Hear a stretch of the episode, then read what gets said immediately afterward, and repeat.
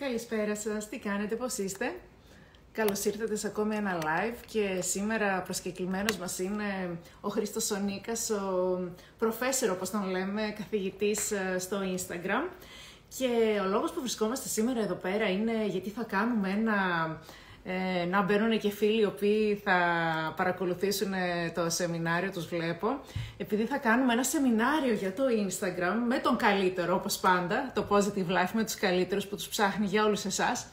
Και επειδή έτσι μας το ζητήσατε, θα κάνουμε και ένα live για να πούμε κάποια πραγματάκια, να ξεκινήσουμε να μιλάμε για το Instagram. Θα πούμε έτσι κάποια πράγματα τα οποία είναι πολύ εισαγωγικά.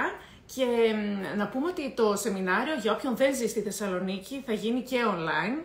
Μπορεί να το παρακολουθήσει. Είναι Δευτέρα στις 26 Σεπτεμβρίου, στις 6:30 ώρα το απόγευμα. Γίνεται στο Hyatt Regency, στο ξενοδοχείο Hyatt Regency Θεσσαλονίκη. Και το θέμα το σημερινό, το οποίο θα αναπτύξουμε, είναι το πώς παίζετε το παιχνίδι σήμερα στο Instagram. Γιατί το Instagram έχει αρκετές αλλαγές, έτσι, και με ζήτησε και ο Χρήστος να τον δεχτώ. Το Instagram, λοιπόν, σήμερα έχει αρκετές αλλαγές και είναι καλό έτσι να τα συζητήσουμε και να τα δούμε μαζί με τον καλύτερο, όπως είπαμε. Για να δούμε λίγο. Νάτος! Γεια σου, Χριστίνα. Πού είσαι, Χρήστο μου, τι κάνεις? Κάτσε να καθαρίσω λίγο την κάμερα μου. Έτσι, αυτά για να μαθαίνει ο κόσμος που καθαρίζουμε την οθόνη πριν μιλήσουμε. Εγώ δεν το έκανα, βέβαια. Δεν σ' ακούω όμως. Κάτι έκανες τώρα με την οθόνη και δεν σ' ακούω. Τι έκανες?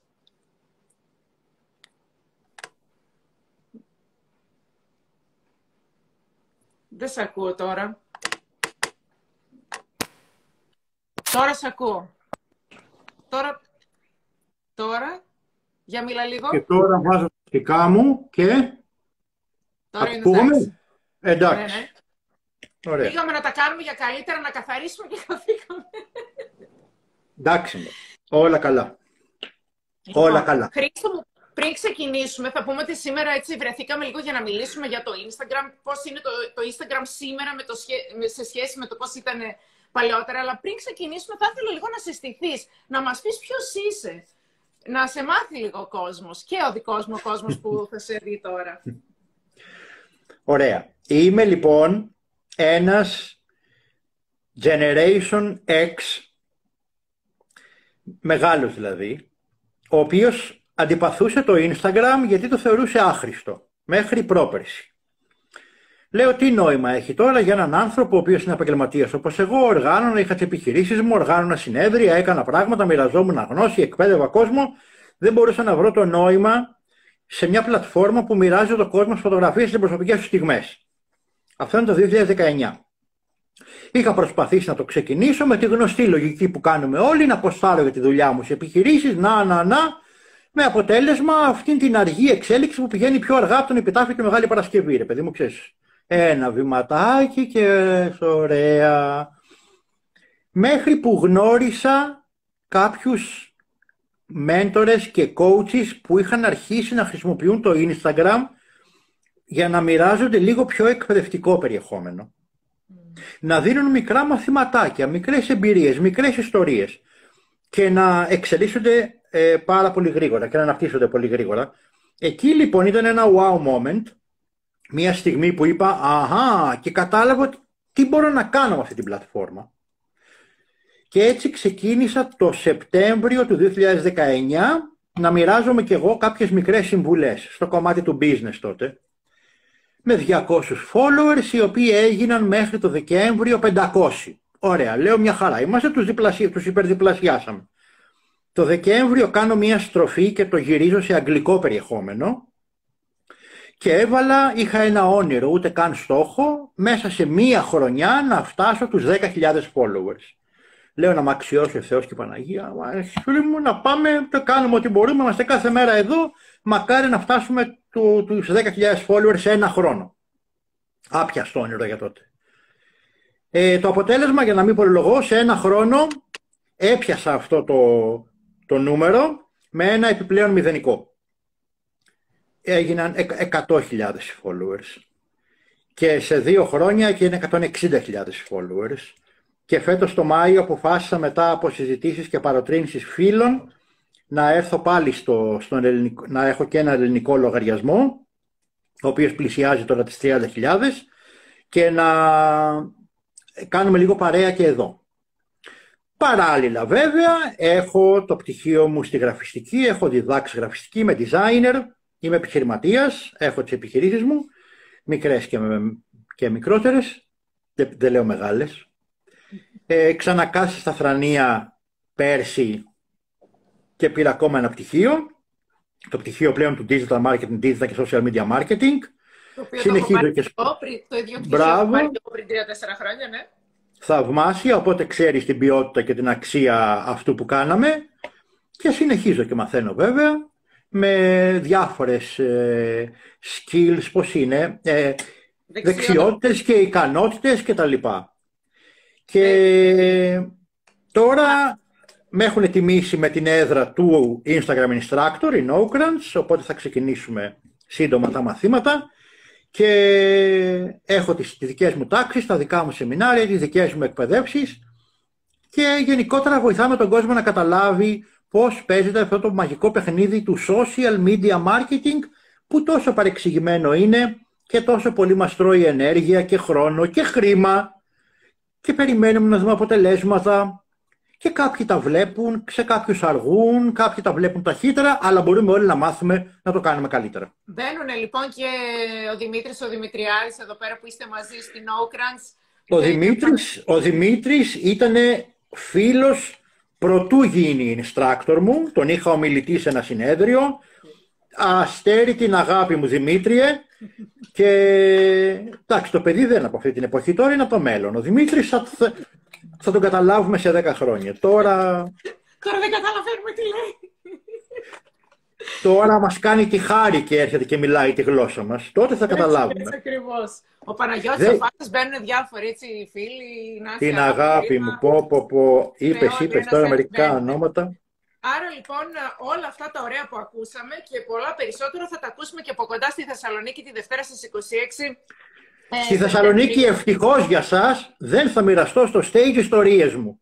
Ή μάλλον όχι, επειδή είμαι του storytelling θα μοιραστώ και ιστορίες μου, αλλά λίγο πιο ενδιαφέρουσες. Όχι, στη Θεσσαλονίκη θα εστιάσουμε σε εσένα, και δεν εννοώ εσένα Χριστίνα, εννοώ εσένα που μας βλέπεις τώρα, για να αξίζει ο χρόνος σου και η προσπάθειά σου που έκανες, και να φύγεις και να πεις «Χριστέ μου, ευτυχώς ήρθα».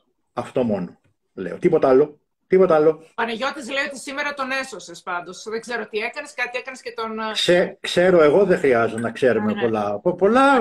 Εντάξει, Παναγιώτη, ωραία. Ο κόσμος σε γράφει από κάτω, σε περιμένουμε Θεσσαλονίκη, και εμείς πραγματικά σε περιμένουμε όλοι με μεγάλη χαρά. Άρα λοιπόν, Χρήστο, ας ξεκινήσουμε λίγο να μας πεις αυτό το βασικό. Λίγο για το Instagram. Πώς ήταν και τι γίνεται που αλλάζει, συνέχεια αλλάζει. Εγώ θα πάω ένα παραδειγματάκι. Που αρχές Αυγούστου που σε άκουγα που ήσουν διακοπές και λες «Παιδιά, ξεκίνησαν τα reels» και ήσουν όλο τον Αύγουστο με το μαγιό στην παραλία και τραβάσες βίντεο. Ήταν τέλειο. Θα σου πω τι γίνεται. Ο ενθουσιασμός μου ήταν γιατί ένιωθα αδικημένος.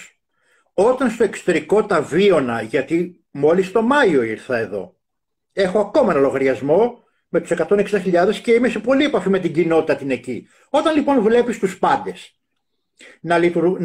να δουλεύουν και να χρησιμοποιούν αυτή την ωραία δυνατότητα, γιατί είναι μια δυνατότητα, είναι ένα μέσο, ένα εργαλείο ακόμα, τα τελευταία 2 χρόνια, και εσύ δεν τα έχεις, νιώθεις λίγο, ρε παιδί μου, φτισμένος. Λες τα διάλα να πούμε άτομα και χάμου. Εμείς δεν τι κάναμε στο πηγάδι, αυτό ήρθαμε να πούμε γιατί εμείς δεν τα έχουμε. Ήταν λοιπόν αυτή η μαζεμένη ενέργεια, άντε επιτέλους ρε παιδί μου, τα έχουμε. Δεν αποτελούν με τίποτα ένα μαγικό χάπι, το λέω, μην περιμένετε, θα κάνετε ρίλι και ξαφνικά θα πάμε σε 100.000 followers, αλλά είναι επειδή η προσοχή του κόσμου θα πάει εκεί σιγά σιγά, θα εξοικειωθούμε σιγά σιγά με το μοντέλο και θα ξεκινήσουν δημιουργικοί άνθρωποι και φάνταστοι και ορεξάτη και εργατική να το δουλεύουν αυτό το εργαλείο, γιατί είναι εργαλείο από μόνο του, είναι άχρηστο. Ένα σφυρί δεν μπορεί να σου χτίσει ένα σπίτι μόνο του. Από πίσω χρειάζεται και ένας μάστορας. Θα βγουν λοιπόν σιγά σιγά οι μάστορες αυτού του εργαλείου και θα δούμε πολύ ωραία πράγματα. Και όσο η προσοχή του κόσμου πηγαίνει εκεί, όσοι βρίσκονται εκεί καλά τοποθετημένοι, εγώ το λέω, θα ζήσουμε εποχές Πασόκ. Το είχα πει και σε ένα πώς. Ναι. Σωστά, το έχω διαβάσει, ναι. Λοιπόν, θέλω λίγο να μας πεις έτσι, βασικά πραγματάκια. Ποιος πιστεύεις ότι είναι ο σωστός τρόπος για να ασχοληθεί κάποιος με το Instagram? Α, με βάζεις στα δύσκολα, αυτό κατευθείαν. Ωραία. Λοιπόν, ο σωστός τρόπος να ασχοληθεί κάποιος με το Instagram ξεκινάει από εδώ. Και το εδώ λέει, αποφασίζω να ασχοληθώ με το Instagram. Το κάνω προτεραιότητα. Ακούγεται απλό, αλλά δεν είναι. Πολλές φορές συνέχεια λέμε, θα κάνω αυτό, θα κάνω αυτό, θα κάνω αυτό. Ναι, να το κάνω και αυτό και ποτέ δεν το κάνουμε. Το βάζουμε λοιπόν μία προτεραιότητα. Παιδιά, θα το πάρω σοβαρά. Όχι θα το πάρω σοβαρά, το παίρνω σοβαρά και ξεκινάω. Νούμερο 1. Το δεύτερο κομμάτι που ξεκινάει και δουλεύει εδώ είναι να καταλάβουμε το τι είναι το Instagram. Και γενικότερα τα social media. Τα social media, καλώς ή κακώς, δεν είναι ένας χώρος, μία βιτρίνα ή ένα e-shop. Γι' αυτό το λόγο έχουμε άλλα σημεία. Γι' αυτό το λόγο έχουμε το e-shop μας, έχουμε τις διαφημίσεις μας, έχουμε το SEO μας, το Search Engine Optimization και το Google κτλ. Να φέρουμε πελάτες. Εδώ είναι μία παρέα που ξεκινάει και μαζεύεται γύρω από εμάς, γύρω από το brand μας, γύρω από την επιχείρησή μας, από το εστιατόριό μας, από το φροντιστήριό μας, από οτιδήποτε. Είναι μία παρέα. Όταν το δεις έτσι, αλλάζει όλη σου η λογική που επικοινωνείς πλέον, γιατί είναι ένα παιχνίδι επικοινωνίας. Και αυτό βγαίνω εγώ και μιλάω στον καθένα από εσάς ξεχωριστά. Ξεκινάω μια συζήτηση, κάνω ένα post, κάνω μια ερώτηση, μου απαντάτε, απαντώ κι εγώ, μου λέτε ένα ευχαριστώ, σου λέω εγώ δύο ευχαριστώ, μου πάμε σαν DMs, γινόμαστε φίλοι και κάποιοι από αυτή την παρέα ψωνίζουν. Κάποιοι άλλοι σε προτείνουν σε ανθρώπους που ψωνίζουν. Κάποιοι άλλοι φροντίζουν να χτιστεί το όνομά σου. Με κάποιους άλλους γίνεσαι συνάδελφος ή γίνεσαι συνεργάτης. Κάποιοι άλλοι γνωρίζονται και παντρεύονται. Το έχω δει και αυτό. Ναι. Είναι λοιπόν μια μεγάλη παρέα. Όταν βγαίνουμε και μιλάμε για τον εαυτό μας, όλοι θα μας γράψουν στα παλαιότερα των υποδημάτων τους, γιατί κανείς δεν έχει όρεξη να ακούει εμάς να λέμε πόσο φανταστικοί είμαστε. Είναι πολύ απασχολημένοι να σκέφτονται πόσο φανταστικοί είναι οι ίδιοι. Όταν όμως βγεις και τους πεις, έλα εδώ, πώς μπορώ να σε βοηθήσω, πώς μπορώ να σε κάνω σήμερα να χαμογελάσεις, να δεις κάτι ενδιαφέρον, να δεις κάτι χρήσιμο, όπως κάνουμε και σε μια παρέα δηλαδή, θα δούμε αποτελέσματα εντελώς διαφορετικά. Αλλά δεν μπορούμε να το κάνουμε. Δεν γίνεται. Δεν μπορούμε να το κάνουμε εύκολα, γιατί είμαστε καλωδιωμένοι να είμαστε πρωταγωνιστές. Οπότε το πρώτο πράγμα που κάνουμε, μπαίνω στα social media και λέω, εγώ που έχω 15 πτυχία και 100 testimonials και 3 βραβεία και είμαι ο πιο καλός και όχι μόνο ανταγωνισμός που είναι τέτοιος και με είπε φθηνό και ρωτάς και με είπες ακριβό. Ξέρεις πόσες προσθέσεις έχω κάνει εγώ το προϊόν μου ακριβό και ρωτάς τη μούλα. Και μπαίνουμε με μια διάθεση αυτοεπαίνου, αυτοπροβολής, τσαμπουκά και να κουνήσω το δάχτυλο. Οπότε ναι, όλο ξεκινάει εδώ. Δεν είναι εύκολο, ας το ξεκινήσουμε από εκεί και βλέπουμε. Για πες μας λίγο και για τη σημασία του περιεχομένου, έτσι, γιατί έχεις αρκετά post που κάνεις και μιλάς πολύ για το περιεχόμενο. Πες μας λίγο περίπου κάποια πράγματα για το περιεχόμενο που πρέπει κάποιος να κάνει. Είναι η ειδικότητα μου. Πώς λέει, έκαστος στο είδος του και ο Νίκας, όχι στα ελλαντικά πλέον, στο περιεχόμενο. Το περιεχόμενο, Χριστίνα, και εσύ που μας ακούς, δεν πρέπει να είναι, είχα διαβάσει ένα πολύ ωραίο, που λέει «Instead of presentations, start conversations». Αντί για παρουσιάσεις, να ξεκινάς συζητήσεις. Το περιεχόμενο λοιπόν δεν είναι μία διαφήμιση. Το περιεχόμενο δεν είναι ένας τιμοκατάλογος. Το περιεχόμενο δεν είναι post που μοιάζουν με τον κατάλογο των Lidl ή του Βασιλόπουλου ή του Πλαισίου. Και δειγματίζουμε προϊόντα. Το περιεχόμενο είναι μια γλώσσα επικοινωνίας. Είναι μια γλώσσα επικοινωνίας στην οποία επιλέγει το κάθε brand, προσωπικό personal brand ή μεγάλο brand, μια εταιρεία, για να μιλήσει στο κοινό της. Δεν έχει άλλο τρόπο, δεν μπορεί να τους πάρει τηλέφωνο όλους.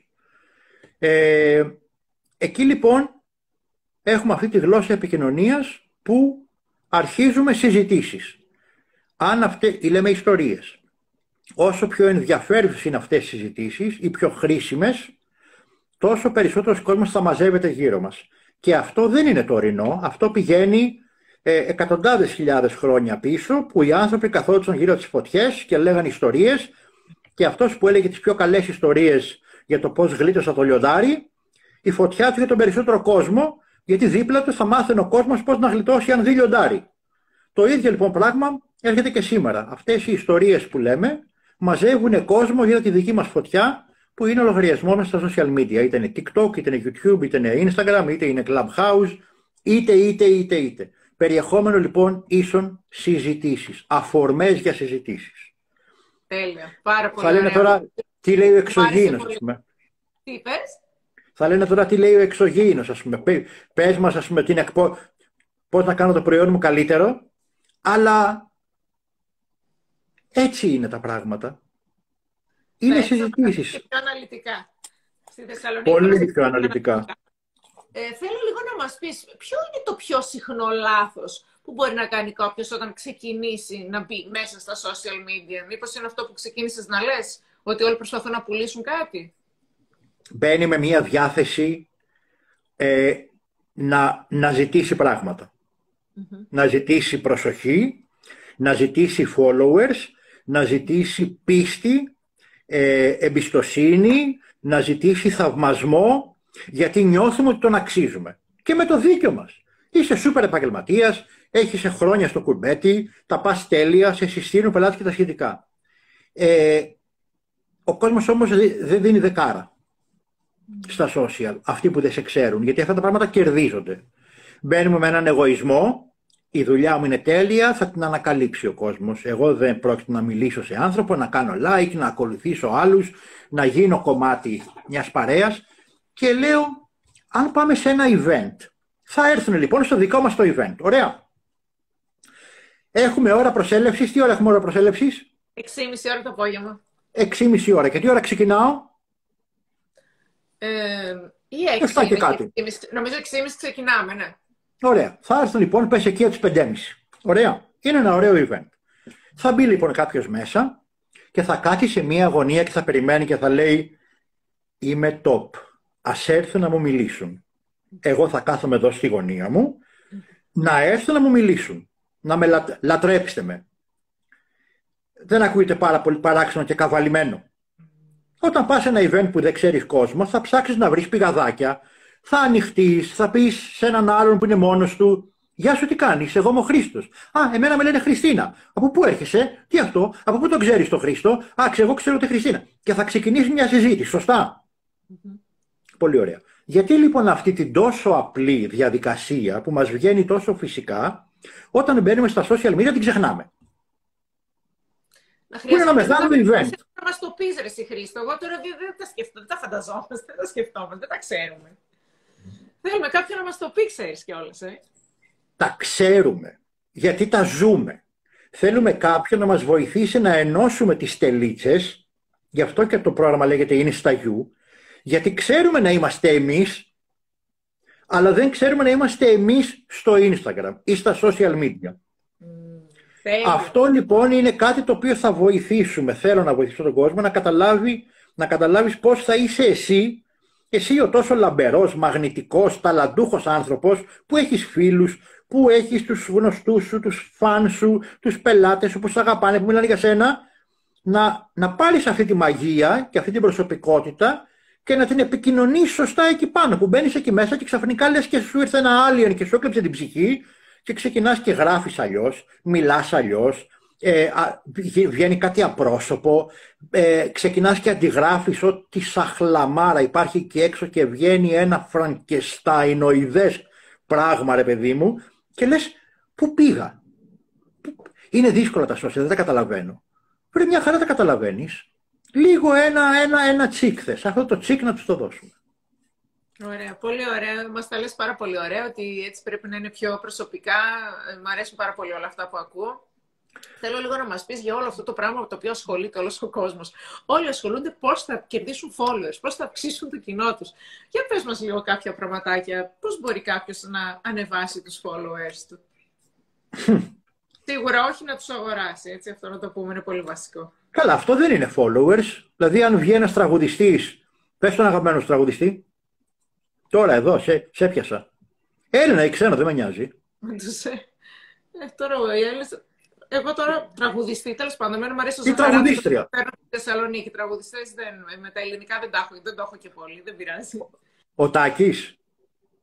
Θαυμάσια. Λοιπόν, μπράβο, λοιπόν. Βγαίνει λοιπόν ο αγαπητός κύριος Ζαχαράτος στη σκηνή και από κάτω του έχουν βάλει οι διοργανωτές 10.000 κούκλες βιτρίνας για κοινό. Και θα βγει και θα πει ο Ζαχαράτος: «Πω πω σας αγαπάω, τι φανταστικό κοινό είστε εσείς σήμερα». Τι ωραίο παράδειγμα. Αυτό το πράγμα είναι οι ψεύτικοι followers. Απ' έξω ο κόσμος μπορεί να λέει: «Ο Ζαχαράτος το γέμισε το στάδιο». Αλλά εμείς ξέρουμε. Ούτε μπράβο θα πάρεις, ούτε θα πάρεις ένα feedback να πεις ότι κάπου ήμουν καλύτερος, κάπου μπορώ να γίνω καλύτερος, ούτε θα κοιμάσαι ήσυχος ότι κάτι κατάφερες. Θα έχεις από κάτω 5, 6, 10, 20.000 ανδρίκελα. Ένα τους χαίρεσαι. Ο τρόπος λοιπόν να πάρουμε followers είναι μία συνεχής προσπάθεια επικοινωνίας, σωστής προώθησης, δεν μιλάω για διαφημίσεις τώρα, περιεχομένου. Θα μιλήσω εκεί πέρα στο event για 4 μικρά διακοπτάκια, 4 μικρές βρυσούλες που μπορούν να ανοίξουν για να αρχίσουν να τρέχουν followers. Συγκεκριμένα βήματα και δουλειά. Δεν έρχονται έτσι. Καμία εταιρεία πουθενά στον κόσμο ή κανένας άνθρωπος δεν έχτισε κοινό. Εκτός αν θέλετε να μπείτε σε ένα ωραίο reality, να πάτε στο GNTM, να πάτε στο MasterChef και μέσα από εκεί και την προβολή της τηλεόρασης να σας γνωρίσει ο κόσμος και να τους μαζέψετε πιο γρήγορα. Εγώ δεν έχω ταλέντο στη μαγειρική, ωραίος δεν είμαι σε επίπεδα GNTM, οπότε ακολούθησα το δύσκολο δρόμο. Τι ωραία που τα λες, μ' αρέσει που είσαι και χιούμορ. Λοιπόν, μετά τους followers σας πάμε λίγο να μας πεις και κάποια θέματα. Μετά τους 8. Ναι. Να μας προτείνεις ίσως λίγο κάποια θεματάκια τα οποία είναι καλό να μοιράζεται κάποιος στο λογαριασμό του.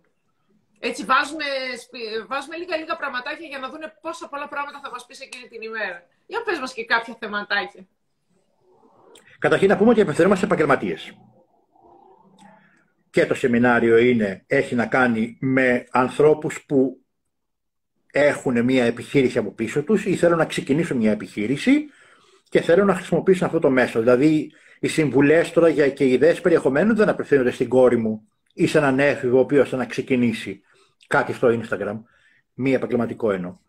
Οπότε οι ιδέες στο Instagram προκύπτουν μέσα από την τριβή μας και την επαφή μας με αυτό που κάνουμε και αγαπάμε.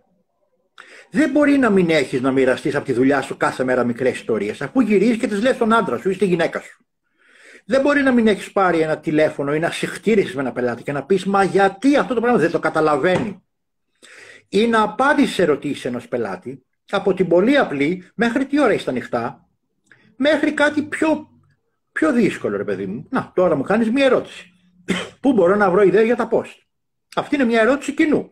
Αν κάποιος ανατρέξει το προφίλ μου 20-30 post πίσω, θα δει το post 20 προειδέες για επαγγελματίες, θα δει ένα άλλο post γι' αυτό. Οπότε γύρω από αυτά τα οποία σου συμβαίνουν στην επαγγελματική σου ζωή, αλλά και σε ό,τι έχει να κάνει με αυτό που θες να προβάλλεις εσύ, δηλαδή πως είσαι εσύ στην επιχείρησή σου ως άνθρωπος. Δεν μιλάω για έκθεση οικογένειας, προσωπικών στιγμών κτλ. Γιατί ο καθένας έχει διαφορετικά όρια εδώ. Εμένα δεν μου αρέσει να προβάλλω την προσωπική μου ζωή καθόλου. Αυτό όμως δεν σημαίνει ότι δεν θα δείξω το Χρήστο. Άλλο είναι ο Χρήστος, πώς είναι σαν προσωπικότητα, με τα χούγια μου, με τα μειονεκτήματά μου, αλλά και με το χιούμορ, με την τρέλα μου, με την ακαταστασία μου κτλ. Και άλλο είναι να βγάλω τη ζωή της οικογένειάς μου, που δεν είναι δική μου για να τη βγάλω, είναι δική τους ζωή να ζήσουν. Αλλά μέσα στην καθημερινότητά μας έχουμε πάρα πολύ. Είμαστε γεμάτοι ιδέες, ξέρεις που φρενάρουμε. Πρέπει να το ποστάρω αυτό. Ταιριάζει. Δεν το ποστάρει κανείς ανταγωνιστής. Όλοι οι υπόλοιποι του κλάδου μου κάνουν αυτό. Παγιδευόμαστε λοιπόν. Έχουμε φτιάξει μια πολύ ωραία ζώνη άνεσης και έχουμε και αυτό το φόβο και έχουμε και ένα κουτί, το inside the box. Όλα τα όρια τα έχουμε βάλει γύρω μας και ταυτόχρονα έχουμε βάλει τις ιστορίες που λέμε στο μυαλό μας. Δεν θα τους αρέσει και σε ποιον θα αρέσει αυτό. Και σιγά μην αφορά κάποιον αυτόν. Και δεν θα πάρω like. Και δεν θα κάνω αυτό. Και ουσιαστικά σαμποτάρουμε τον εαυτό μας και μας κρατάμε πίσω και πάμε στην εύκολη λύση. Ας ποστάρω το νέο παπούτσι και ας ποστάρω το νέο τεστιμόνια που μου κάνανε και ας ποστάρω για το νέο σεμινάριο που κάνουμε και τα λοιπά. Δηλαδή δεν θα μπορούσα και εγώ να κάθομαι και να ποστάρω μέρα νύχτα 14 ημέρες για Θεσσαλονίκη, 13 ημέρες για Θεσσαλονίκη, 12 ημέρες για Θεσσαλονίκη. Ελάτε. Όχι. Κλείνουμε. Και όμως χωρίς να ποστάρεις γίνεται χαμός, βλέπω εδώ πέρα. Ω χαμούλης. Και μάλιστα ξεκινήσαμε να κάνουμε το σεμινάριο μόνο διαζώσεις, γιατί λέμε τι να το κάνουμε μωρέ. Και μας το ζητούσαν για το online και βάλαμε και το online γιατί μας το ζήτησε ο κόσμος. Δηλαδή είναι αυτό που λες, ότι όταν δεν το πιέζεις, το ζητάει ο κόσμος. Συμφωνώ απόλυτα μαζί σου. Πες μας τώρα με την ευκαιρία ίσως και κάποια στρατηγική που πρέπει κάποιος να ακολουθήσει στον λογαριασμό του στο Instagram. Όχι, στρατηγική είναι θέμα βαθύ. Δεν μπορεί να δοθεί εδώ στρατηγική. Μπορεί να δοθούν τακτικές. Τακτικές είναι να δημιουργεί ενδιαφέρον περιεχόμενο ή χρήσιμο περιεχόμενο. Η λέξη κλειδί είναι το ενδιαφέρον σήμερα, γιατί η λέξη που είχαμε συνηθίσει να φτιάχνεις περιεχόμενο με αξία μπερδεύεται λιγάκι. Μα τι έχω να δώσω αξίας, αφού εγώ δεν είμαι coach, αφού εγώ δεν είμαι δάσκαλος, αφού εγώ δεν είμαι το τι μπορεί να είμαι. Εγώ έχω μια επιχείρηση, εγώ κάνω αυτό. Ενδιαφέρον περιεχόμενο. Πάρ' τους το ενδιατράβα τους κάτι, ρε παιδί μου, να σε προσέξουν. Ενδιαφέρον λοιπόν περιεχόμενο, να βρούμε έναν τρόπο να αυτό το ενδιαφέρον περιεχόμενο. Αχ, τώρα πώς να το διατυπώσω αυτό για τακτική. Να λοιπόν που κόλλησε στο μυαλό μου. Ενδιαφέρον με τακτική. Όχι, δεν τώρα... να είναι τακτικά σε τακτά χρονικά διαστήματα, δεν εννοείς αυτό. Αυτό που λες, ναι, αλλά με τη λογική του ότι θέλεις με αυτόν που σε νοιάζει και για να καταλάβει και ο άλλος ότι εσύ νοιάζεσαι για αυτόν, να μην τον ξεχνάς. Το καθημερινό, η καθημερινή παρουσία στα social media δεν έχει να κάνει τόσο με τον αλγόριθμο, που έχει να κάνει και με αυτό. Έχουν βγει έρευνες και μελέτες που σχετίζουν το μέσο ετήσιο ρυθμό ανάπτυξης με τα πώς. Αλλά έχει να κάνει με την απλή ανθρώπινη σχέση, ρε παιδί μου. Για να καταλάβεις ότι... Γιατί δηλαδή θα σ' άρεσε σένα η αγαπημένη σου καθημερινή σειρά. Να μην ξέρεις αν θα προβληθεί αύριο ή όχι και να σου λέει τελικά σήμερα δεν έχει επεισόδιο τάδε, η γη της ελιάς, σασμό κτλ. Θα το ξαναδεί την Πέμπτη και μετά την άλλη Τρίτη και μετά τον άλλο μήνα. Θα ξενέρνεις με τη ζωή σου. Θα πεις καλά, θα βάλετε τώρα ένα πρόγραμμα να ξέρω και εγώ τι θα κάνω. Δηλαδή τώρα με υπολογίζετε, δεν με υπολογίζετε και εμένα σαν τηλεθεατή. Η ίδια λοιπόν λογική είσαι μια σχέση. Θα σκεφτόσουν ποτέ να με πάρεις τον άνθρωπο που νοιάζεσαι μια μέρα τηλέφωνο ή έστω να του στείλεις ένα μήνυμα, τι κάνεις, πώς είσαι, σκέφτομαι. Αυτά λοιπόν τα πολύ απλά των ανθρώπινων σχέσεων μεταφράζονται σε μια καθημερινή παρουσία. Δεν είμαι εδώ επειδή θέλω να μεγαλώσω πιο γρήγορα. Είμαι εδώ επειδή ξυπνάω και νιώθω το πρωί ότι έχω κάτι να σου πω και ανυπομονώ να σου το πω. Γιατί θέλω να σε δω, γιατί θέλω να μιλήσουμε πάλι. Αυτό το πράγμα είναι.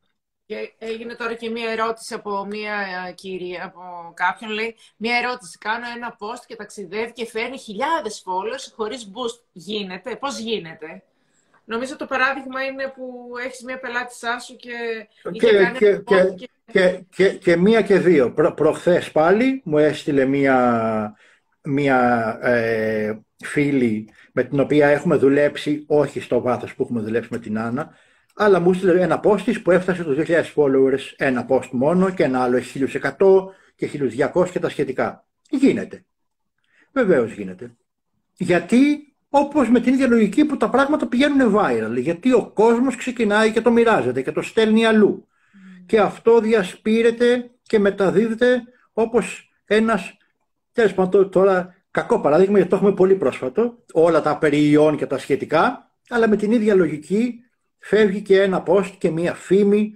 Και όταν μαθαίνεις για ένα καλό μαγαζί, το μαθαίνουν οι πάντες. το καλό περιεχόμενο μοιράζεται. Από στόμα σε στόμα, από DM σε DM, από story σε story, και κάπου εκεί μπαίνει και ο αλγόριθμος και λέει, παιδιά, θα βοηθήσω κι εγώ, αφού αρέσει σε όλους εσάς, πάμε να το σπρώξουμε κι εμείς. Και θα το εμφανίσεις στη σελίδα της εξερεύνησης ή θα το βγάλει πλέον στις προτάσεις του Instagram που βλέπουμε σκρολάροντας. Κάποια στιγμή τελειώνουν τα post αυτών που ακολουθούμε και ξεκινάνε πλέον οι προτάσεις του Instagram με τα καλά τους και τα κακά τους, και το post μας θα εμφανιστεί μπροστά σε περισσότερα μάτια, γιατί έχει αποδείξει ότι αξίζει να το δουν περισσότερα μάτια. Και είναι ένα μικρό φαινόμενο χιονοστιβάδας. Οπότε ναι, γίνεται. Δεν είναι το σύνηθες. Είναι μικρές εξαιρέσεις.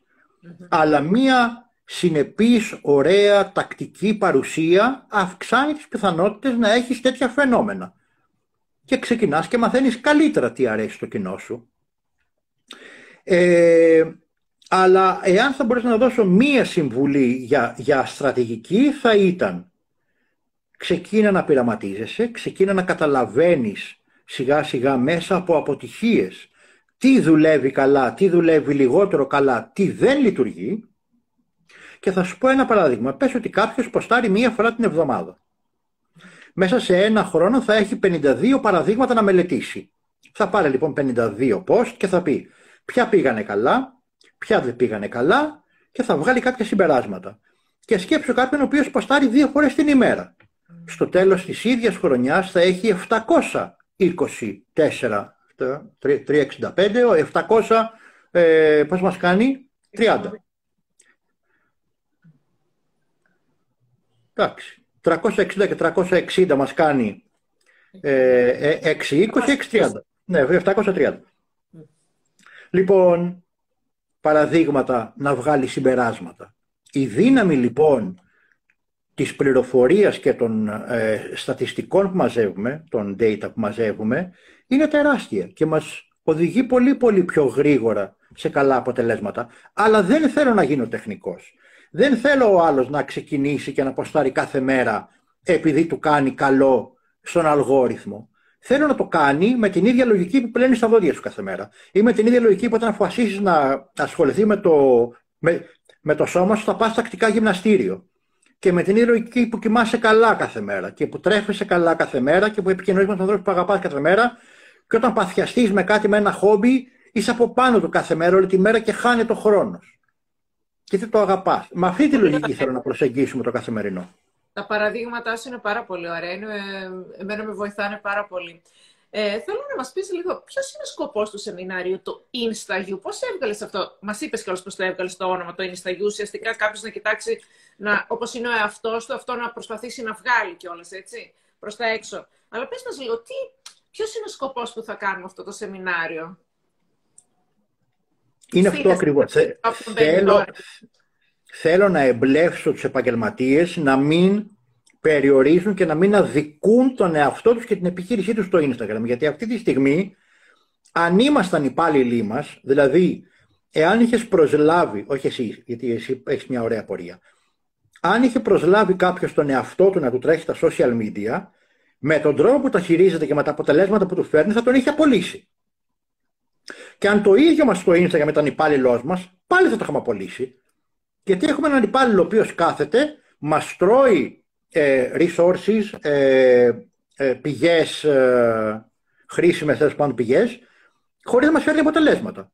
Έχουμε ένα εκεί πέρα τεμπέλι, το Instagram, που κάθεται εκεί, εμείς πάμε, του δίνουμε χρόνο, χρήμα, ποστάρουμε, κάνουμε και δεν αποδίδει.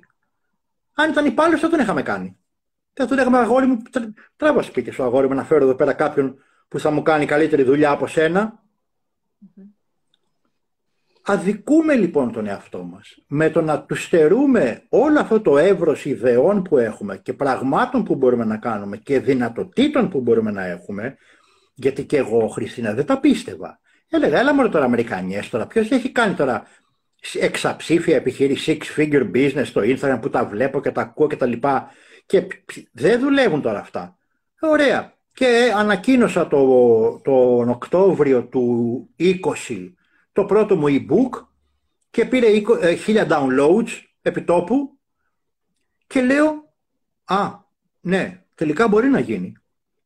Και να οι επαγγελματικές ευκαιρίες, και να οι προτάσεις, και να το ένα και να το άλλο, και το Νοέμβριο πηγαίνω στην Αμερική για ένα συνέδριο, διαζώσεις, γιατί μίλησα και στο Instagram Summit 10.000 κόσμου με τον Seth Godin ομιλητή μέσα στο line-up, και να τα brand deals, οι δουλειές με brands ως influencer πλέον, και να οι πελάτες, και το κατάλαβα.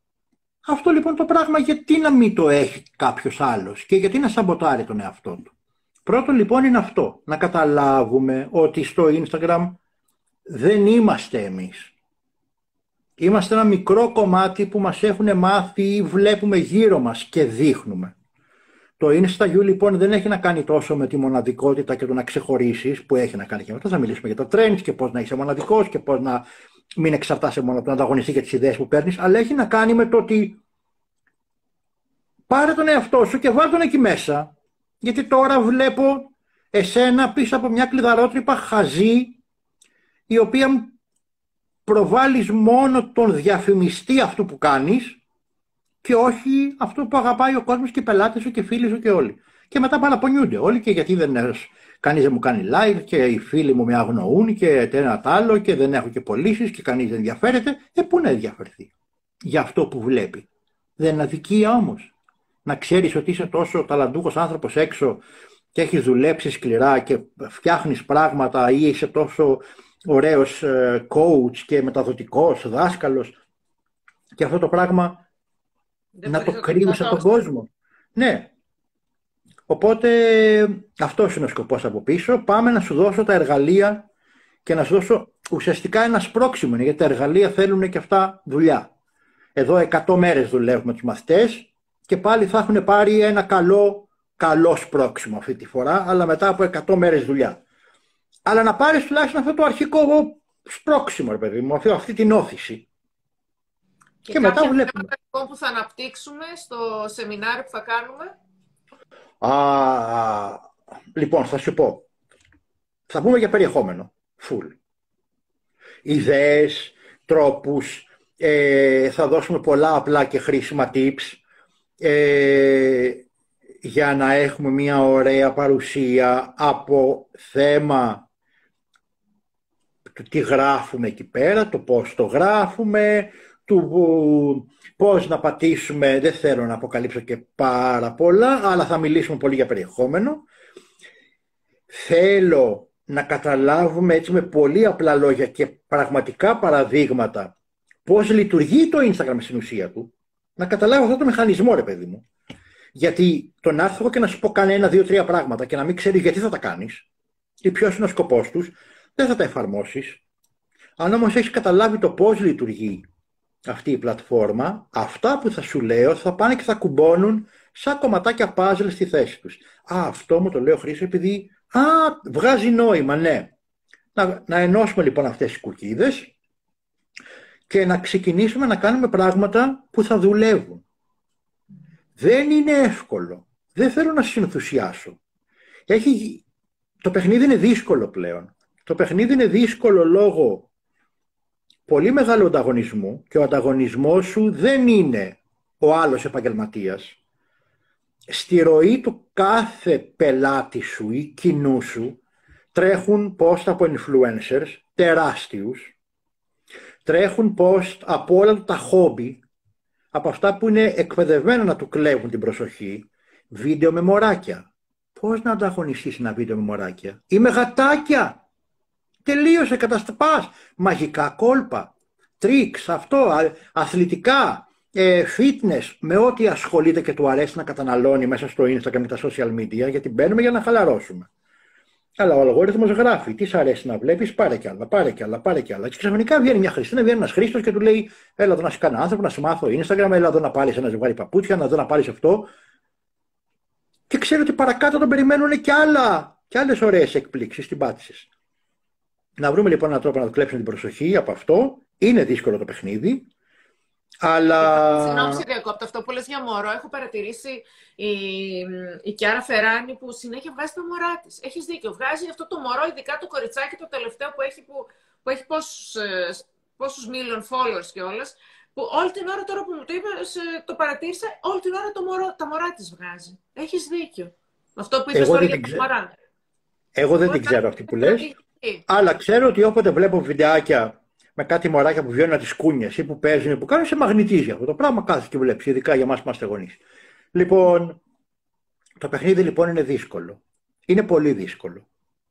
Γιατί ο μέσος χρόνος παραμονής ενός χρήστη στο Instagram είναι συγκεκριμένος. Νομίζω πέρυσι ήταν 28 λεπτά μέσος όρος. Μέσα στην ημέρα σου. Τα post είναι ατελείωτα. Creators, δημιουργοί συνεχίζουν και φτιάχνουν post. Να οι διαφημίσεις ψωμοβαρδίζουν, να οι προτάσεις του Instagram.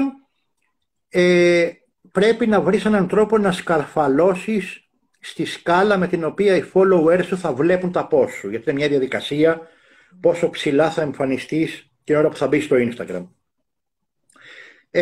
Δεν είναι λοιπόν εύκολο, αλλά αν ήταν εύκολο δεν θα έχει ενδιαφέρον, θα ήταν βαρετό.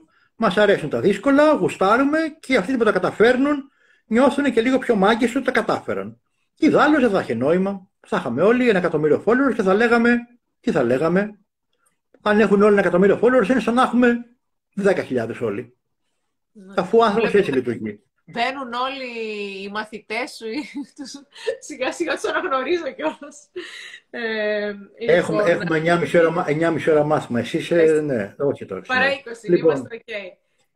Τα λέμε και έτσι αναλυτικά και γρήγορα, μια χαρά και συνοπτικά τα λέμε τέλεια. Ας πάμε λοιπόν και να μας χαιρετάει και ο κόσμος.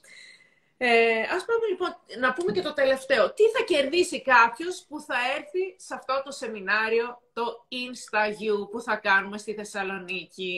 Για πες μας λοιπόν, τι θα κερδίσει κάποιος από ένα τέτοιο σεμινάριο? Κάθε ένας θα κερδίσει διαφορετικά πράγματα, δεν μπορώ να το προβλέψω αυτόν.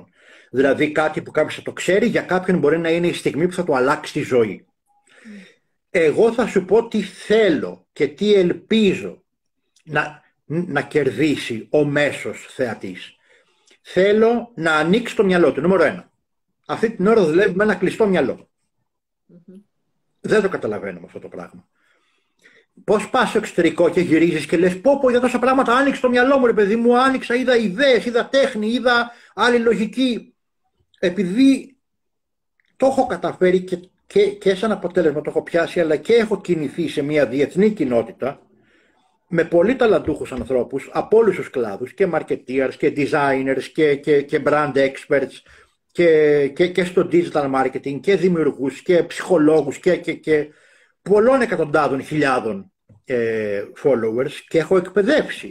Έχω μαθητή με 500.000 followers, γυμναστής. Θέλω να ανοίξει το μυαλό του, θέλω να καταλάβει τις δυνατότητές του. Όταν ανοίξει το μυαλό και μπει μέσα φως και αέρας, με την λογική που ανοίξει τα παράθυρα στο σπίτι, κάνεις ένα «Ωραία ρε παιδί μου, υπάρχει δρόμος να πάω, έχω επιλογές πλέον, μπορώ να διαλέξω». Το νιώθεις ότι εκεί πέρα έξω κάτι υπάρχει. Να γεμίσει με ιδέες, γιατί μια ιδέα δεν μπορεί να μπει σε ένα κλειστό μυαλό. Όταν είμαστε παγιωμένοι εκεί, λες είμαι εδώ. Να του δώσω ιδέες, να του δώσω παραδείγματα, να καταλάβει ο κόσμος τι μπορεί να ποστάρει. Τι επιτρέπεται, τι έχει την άδεια να ποστάρει, τι είναι ωραίο να ποστάρει, πού να πειραματιστεί και πώς να το κάνει και γιατί να το κάνει αυτό το πράγμα. Και να βρούμε έναν τρόπο να καταλάβει πώς το παιχνίδι δεν είναι ένα παιχνίδι «έλα αγόρασε». Είναι ένα παιχνίδι πρώτα να πάρω την προσοχή σου. Και μετά την προσοχή σου να πάρω το ενδιαφέρον σου.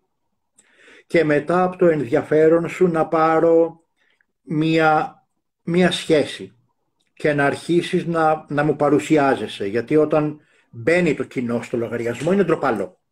Δεν ανοίγεται. Σ' ακολουθεί κάποιος και μπορεί να κάνει ένα like ή να σχολιάσει μετά από 2 εβδομάδες ή 1 χρόνο ή 3 μήνες ή οτιδήποτε. Και μετά αυτή η κοινότητα πλέον, αυτή η παρέα να αρχίσει να δουλεύεται σιγά σιγά, που είναι στο χέρι μας να τη δουλέψουμε και να μετατραπεί σε κάτι. Ή θα είναι πελάτης, που για μένα είναι το λιγότερο που μπορεί να γίνει κάποιος.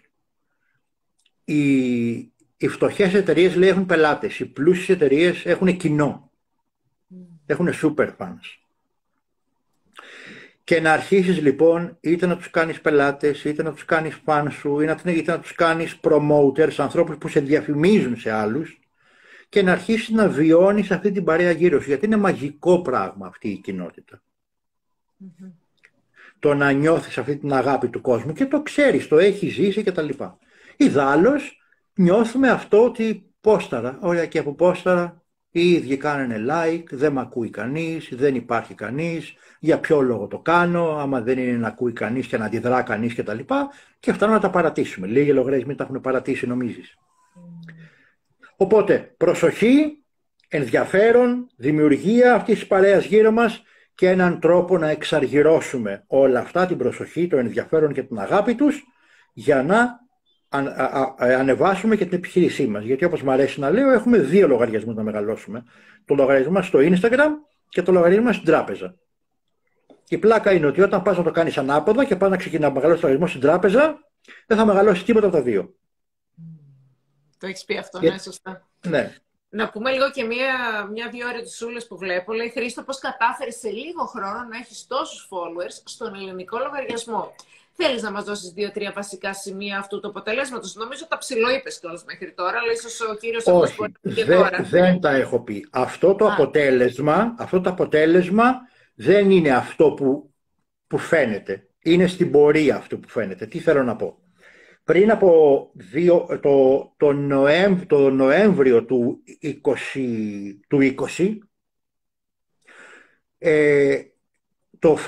το Instagram μου έκλεισε το λογαριασμό, τον αγγλικό, ο οποίος επανήλθε, μη σας τρομάζω, με ένα ωραίο γράμμα απολογητικό ότι κάναμε ένα λάθος και τα σχετικά.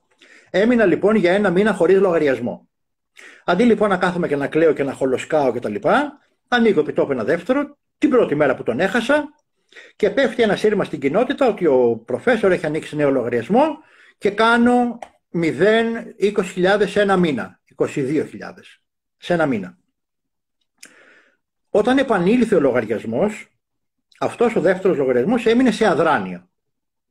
Κοιμόταν λοιπόν για 1,5 χρόνο, με αποτέλεσμα να χάνει σιγά σιγά followers. Όταν ήρθε η ώρα να ξεκινήσω τον ελληνικό λογαριασμό, είχα το δίλημμα. Λέω, να ξεκινήσω κάτι από την αρχή και να πρέπει πάλι να εκπαιδεύσω το Instagram, να μάθει περί τίνος πρόκειται και τα σχετικά ή να πάρω έναν έτοιμο λογαριασμό και να δεχτώ ότι θα έχω μαζικά unfollows από την διεθνή μου οικογένεια που πλέον δεν θα καταλαβαίνει τη γλώσσα, αλλά να έχω ένα λογαριασμό ο οποίος έχει μία βάση. Μία βάση στο πόσο το έχει ταξινομήσει και κατηγοριοποιήσει το Instagram. Ξεκίνησα λοιπόν το Μάιο σε αυτόν τον λογαριασμό, τότε 19.000 followers, με 0,8% Έλληνες. Δηλαδή ήταν ένας λογαριασμός ο οποίος δεν είχε μέσα, ρε παιδί, με 100-150 Έλληνες. Το ανακοίνωσα στον αγγλικό λογαριασμό, παιδιά, ξεκινάω στα ελληνικά, πλέον θα με βρείτε εκεί. Οπότε τώρα, ναι μεν έχω 27.500, πόσο είμαι τώρα, κοντεύω 28, αλλά πλέον το 40% είναι Έλληνες.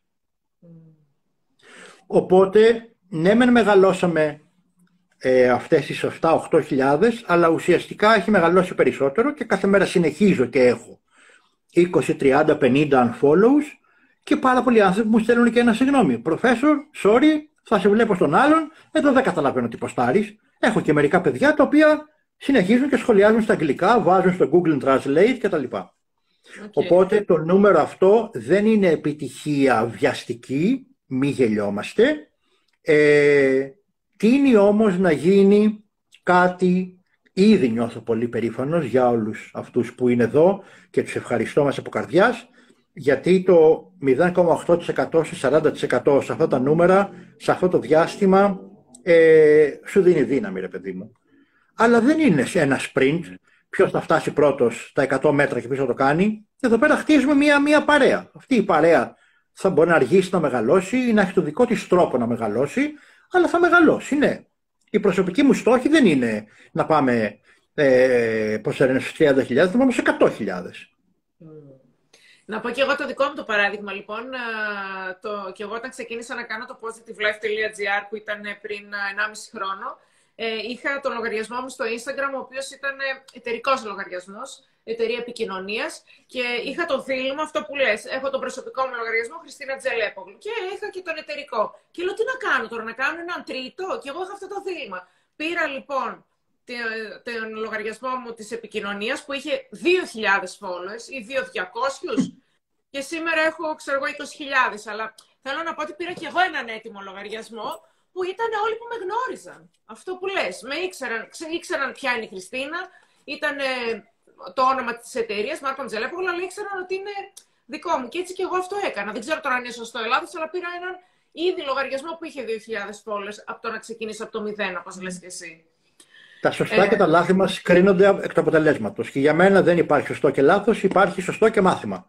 Καλά, όλα μαθήματα είναι, αλλά δεν θέλω να μπαίνουμε σε διαδικασίες, ενώ πιστεύω πολύ στους followers και στη δύναμη του κοινού, δεν θέλω ποτέ να μπω σε μια διαδικασία ποιος τους έχει περισσότερους και ποιος τον έχει μεγαλύτερο και τα αυτά. Τίποτα. Ο καθένας, η κάθε αγορά έχει δικούς της ρυθμούς, η κάθε αγορά έχει άλλη απήχηση στο μήνυμά της. Υπάρχουν μηνύματα που είναι πιο universal, πιο παγκόσμια και άλλα που είναι λιγότερο εύκολα στο να το καταλάβει κάποιος, είναι λιγότερο ενδιαφέροντα. Εμένα με νοιάζει όμως κάποιος να εξαντλεί τις δυνατότητές του. Δεν μπορεί λοιπόν κάποιος να λέει «Α, αυτός ο λογαριασμός είναι λογικό να μεγαλώνει πιο γρήγορα γιατί είναι life coach». Λέει «Γόρι μου, μη συγκρίνεσαι με αυτόν η κορίτσι μου. Εσύ έχεις κάνει ό,τι μπορείς για να εξαντλήσεις τη δική σου δυναμική. Αν δεν μου πεις ναι, τα έχω κάνει όλα και να το καταλάβω, άσε τους άλλους τώρα, δες τι κάνεις εσύ». Και δεν υπάρχει τώρα industry που να μην έχει εκπροσώπους τιτανοτεράστιους, μέγιστους λογαριασμούς. Όλοι απλά, τέλος πάντων, βαριόμαστε να βγούμε λίγο από τη ζώνη άνεσης. Αυτή η καταραμένη ζώνη άνεσης. Αυτό είναι φοβερό. Είναι... Έχεις απόλυτο δίκιο. Είναι... Που είναι πολύ, ο φόβος, πολύ ζεστά εκεί πέρα. Ο φόβος, το άγχος που όπως λένε τελικά ότι αυτά που φοβόμαστε το 80% δεν θα συμβούν ποτέ, έτσι. Αλλά ξέρεις, ο κόσμος γενικά φοβάται. Τώρα αυτός ο κύριος πάλι συνεχίζει και λέει, δεν ξέρω τι απαντάς εσύ σε αυτό, λέει, προτείνεις λέει, να αγοράσουμε έναν έτοιμο λογαριασμό. Εμείς δεν είπαμε να αγοράσουμε λογαριασμό, εμείς είπαμε ότι πώς μας χρησιμοποιήσαμε. Δεν είπαμε ότι αγοράσαμε κάποιον λογαριασμό. Όχι καλέ, τι να αγοράσει λογαριασμό. Ένας λογαριασμός έχει ένα δικό του κοινό, έχει μια δική του κατεύθυνση, είχε γύρω του μια χτισμένη παρέα με ανθρώπους οι οποίοι περιμένουν συγκεκριμένα πράγματα. Υπάρχουν άνθρωποι, επιχειρηματίες που αγοράζουν λογαριασμούς έτοιμους και συνεχίζουν σε αυτόν τον λογαριασμό, δηλαδή ουσιαστικά δεν αγοράζουν τον λογαριασμό, αγοράζουν το κοινό. Αν λοιπόν εγώ είχα ένα ποδοσφαιρικό λογαριασμό με φανς του ποδοσφαίρου και έρθει κάποιος επιχειρηματίας και μου πει: «Ξέρεις κάτι, τον χρησιμοποιείς, βγάζεις λεφτά, εγώ σου δίνω τόσο, πάρε 20.000, 10.000, 40.000 και φέρτον μου». Και αυτό το πράγμα συμφέρει, πουλάς το λογαριασμό σου, ουσιαστικά πουλάς πρόσβαση στα μάτια, στην προσοχή του κοινού τους και μπορεί να το πάρει ένας εξυπνότερος επιχειρηματίας και να πατήσει πάνω σε αυτό το κοινό και να χτίσει πολύ ωραίες πραγματικές ευκαιρίες. Δεν είναι λοιπόν κάτι παράξενο, ούτε είναι κάτι κακό. Είναι κάτι διαφορετικό. Δεν το ακούω αυτό, δεν το ήξερα ότι γίνεται. Ναι, γινόταν πολύ με θεματικές σελίδες. Δηλαδή μια σελίδα με memes, μια σελίδα motivation, μια σελίδα αθλητική και τα σχετικά. Που δεν είχε χτιστεί κοινό γύρω από ένα πρόσωπο, είχε χτιστεί γύρω από μια ιδέα, από ένα concept, από το περιεχόμενο. Λοιπόν, αλλά δεν σε ένοιαζε ποτέ ποιος ήταν από πίσω. Εσύ το περιεχόμενο κατανάλωνες και όποτε θες σου βγάζει μια διαφήμιση, πάρε αυτό ή affiliate marketing ή προτάσεις για προϊόντα κτλ. Για να βγάλει και αυτός λεφτά. Εδώ τώρα τι να πάω να πάρει. Δηλαδή, αν έρθω εγώ και αγοράσω το δικό σου λογαριασμό και βγω αύριο σε βίντεο στο δικό σου λογαριασμό, μπορώ να κάνω τίποτα. Ο κόσμος έχει συνηθίσει, ναι. Άλλο περιεχόμενο, άλλη αύρα. Ο κόσμος είναι γύρω μας για μας. Σωστά. Λοιπόν, άρα, Χρήστο μου, να πούμε ότι όποιος θέλει, ο λόγος λοιπόν που βρεθήκαμε σήμερα ήταν έτσι, σας βάλαμε λίγο στο κλίμα να μιλήσουμε για το Instagram. Ήταν γενικότερα να δουν το ποιος θα είναι εκεί πάνω. Δεν είναι coaching αυτό το live, είναι λίγο να καταλάβουν αυτός ο τύπος τώρα που θα έρθει εκεί πέρα έχει να πει κάτι, το πιστεύει, το βλέπω στα μάτια του ότι το αγαπάει αυτό που θα μου μεταδώσει ή θα το κάνει για να το κάνει. Είναι το πάθος μου, επειδή είναι η ζωή μου, εγώ ζω και αναπνέω Instagram, τέλος. Έλα να στο μεταδώσω αυτή τη φλόγα. Έτσι λοιπόν, και να πούμε ότι όποιος μπαίνει και τώρα ίσως και δεν πρόλαβε από την αρχή, να πούμε ότι είναι ένα σεμινάριο το οποίο θα το κάνουμε διαζώσει στη Θεσσαλονίκη, στο ξενοδοχείο Hyatt Regency στη Θεσσαλονίκη, Δευτέρα 26 Σεπτεμβρίου, στις 6:30 ώρα το απόγευμα. Και όποιος δεν ζει στη Θεσσαλονίκη μπορεί να το παρακολουθήσει και online. Μπορούν λοιπόν να μπουν στο www.positivelife.gr και να κάνουν την εγγραφή τους. Μπορούν να μπουν στο προφίλ του Χρήστου, του Νίκα, και υπάρχει ένα link. Το ίδιο το link σε σένα πηγαίνει. Ακριβώς. Όποιος μπορεί και έρθει από κοντά, είναι άλλη αξία του κοντά. Συμφωνώ. Γιατί έχεις και τη δικτύωση, αυτό που είναι τα social media. Αυτά τα πηγαδάκια έξω, αυτή η τριβή, παιδί μου, παίρνουμε ενέργεια από τον άλλον, και πόσο μάλλον που θα είναι άνθρωποι όλοι σαν και εμάς. Με τις φιλοδοξίες τους, με την όρεξη να κυνηγήσουν την επιχείρησή τους στο Instagram. Ωραίοι άνθρωποι, δημιουργικοί άνθρωποι, και αυτό δεν έχει. Και μετά θα γίνουν και πηγαδάκια και θα βγουν και 5-10 για φαγητό και θα πάνε και για ποτάκι και όλα αυτά θα συνεχιστεί και στο Instagram. Έχει άλλη χάρη. Άλλη χάρη. Και θα βγάλουμε και selfies και θα κάνουμε και story και θα δημιουργήσουμε και περιεχόμενο. Και θα σας βάλω και ωραίες ασκήσεις, γιατί έχει και ασκήσεις τώρα, μην νομίζω ότι τώρα τη βγάλατε καθαρή. Λοιπόν, και θα σηκώσω και άτομα πάνω στο stage και θα... Άστο τώρα, μη πω άλλα, έχουμε... Αγχώθηκα, δεν θα έρθω τώρα. Σηκώσω και πάνω. Λοιπόν, να πούμε ότι μπορούν να προλάβουν και το early bird, έτσι, μέχρι την Κυριακή 18 Σεπτεμβρίου έχουμε και early bird. Άρα, λοιπόν, αυτό είναι έξυπνη κίνηση, γιατί εξοικονομείς λεφτά, και μας αρέσουν οι έξυπνοι επαγγελματίες που εξοικονομούν χρήματα. Εννοείται. Άμα είναι να έρθεις, τι θα πληρώσεις παραπάνω? Μπαίνεις και το παίρνεις. Έτσι ακριβώς. Λοιπόν, αγαπημένο μου, σε ευχαριστούμε πάρα. Θα τα πούμε online, λοιπόν. Καλή συνέχεια, μας γράφει. Όλοι οι δικοί μου που βλέπετε, ακολουθείτε τη Χριστίνα, γιατί είναι ατομάρα. Και όλοι τις Χριστίνας που βλέπετε, ελάτε ρίξτε μια ματιά και διαλέγετε εσείς τι θα κάνετε. Έγινε, τέλεια. Λοιπόν, Χρήστο μου, σε ευχαριστούμε πάρα πολύ. Να σε αφήσουμε λίγο να ξεκουραστείς, γιατί ξεκινάς και το μάθημά σου 9:30, έτσι. Και πάει με τις 11:30, ναι. Σου κάνουνε πρόσκληση το επόμενο στο Ηράκλειο, γράφουν. Έχω κάνει σεμινάρια και Θεσσαλονίκη και Ηράκλειο. Και με τα χαράς στέλνετε πρόσκληση. Κύπρο πάω, Αμερική πάω. Έχω ένα πρόγραμμα ωραίο. Αλλά ξεκινάμε με την όμορφη Θεσσαλονίκη. Έγινε, τέλεια. Προλάβαμε. Λοιπόν, φιλάκια πάρα πολλά, Χρήστο. Σε ευχαριστούμε πάρα πολύ για τις όμορφες πληροφορίες σου. Και θα τα πούμε και από κοντά εμείς. Καλό βράδυ σε όλους σας. Ευχαριστώ, Χριστίνα. Ναι, εγώ ευχαριστώ. Φιλάκια πολλά. Ευχαριστούμε.